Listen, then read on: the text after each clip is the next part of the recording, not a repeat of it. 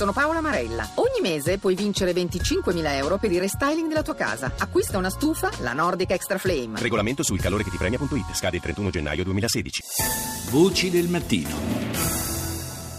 Parliamo adesso delle elezioni in Svizzera, lo facciamo con il collega del Corriere del Ticino, Pari De Pelli. Buongiorno. Buongiorno a voi. Dunque elezioni che, anche se è, presto per eh, eh, tirare le somme, perché sappiamo che ci dovrà essere un turno di ballottaggio che riguarderà diversi candidati, però insomma c'è già un, un uh, indirizzo abbastanza chiaro che emerge dal, dal voto. Assolutamente sì, possiamo dire che si tratta di una svolta destra, quella che ha deciso ieri la Svizzera ed è uno scossone destinato comunque anche a modificare gli equilibri politici federali anche di molti cantoni, il rullo compressore UDC, questo partito diciamo eh, nazional conservatore, ha travolto con un successo di dimensioni, possiamo dire, inaspettate avversari e pronostici, fino al punto ora di chiedere una seconda poltrona in governo. Eh, in termini percentuali il partito UDC ha superato di poco il livello del 2007, ma diciamo che la sua affermazione è netta e grazie ai 65 seggi di cui dispone adesso in Parlamento, che è un primato assoluto per la Svizzera, è destinato ad avere un impatto più forte sia per legittimare la richiesta di una seconda poltrona in governo, sia proprio per la politica corrente. E d'altra parte il, i temi del, eh, dell'immigrazione, del, possiamo dire anche dell'anti-europeismo, sono stati centrali in questa campagna elettorale che, eh, fra l'altro, leggevo è stata una delle più eh, costose anche della storia della Svizzera.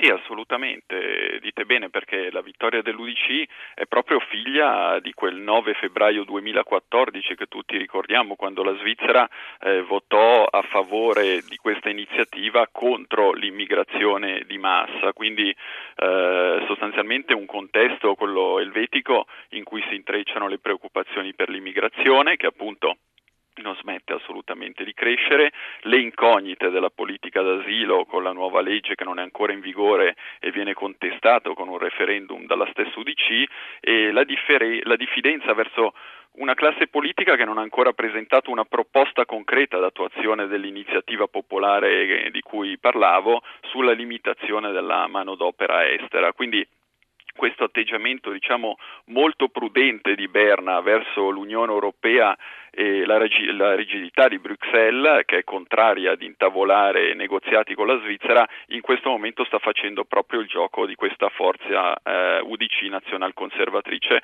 e non da ultimo questo ostracismo mostrato per otto anni dalla maggioranza di centrosinistra a Palazzo Federale. Qualcuno dice che si potrebbe anche andare verso un nuovo referendum eh, sugli accordi con, eh, con l'Unione Europea. È una prospettiva praticabile? Beh sì, perché il fatto che al momento il voto popolare del 9 febbraio non, non sia ancora stato applicato appunto fa sì che da parte dell'UDC e dei partiti di destra ci sia molta pressione su Berna. In realtà eh, sino al 2017 c'è tempo per mettere un tetto a queste immigrazioni cosiddetti contingenti alle frontiere, ma in questo momento va detto che con Bruxelles il, eh, il dialogo è bloccato.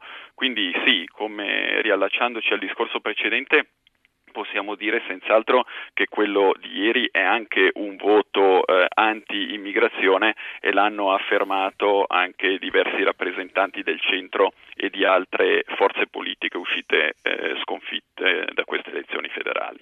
E questo esito, questo successo del, dell'UDC, di questo partito fortemente anti-immigrazione, potrebbe avere dei contraccolpi, generare dei contraccolpi anche per quanto riguarda la situazione dei lavoratori frontalieri italiani? Beh, questo è ancora difficile da dire, nel senso che molto dipenderà da quanto accadrà adesso a dicembre, quando appunto l'UDC potrebbe ottenere, diciamo così, la seconda poltrona eh, nel Consiglio federale svizzero.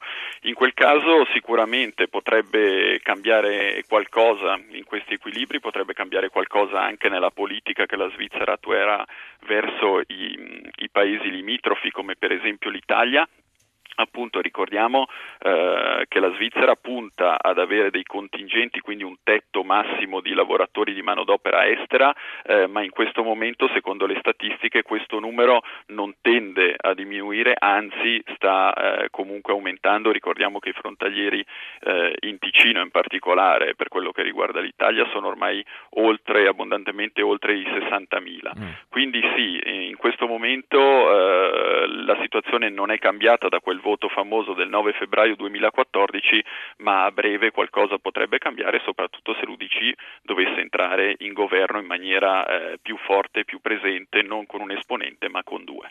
Grazie a Pari De Pelli del Corriere del Ticino.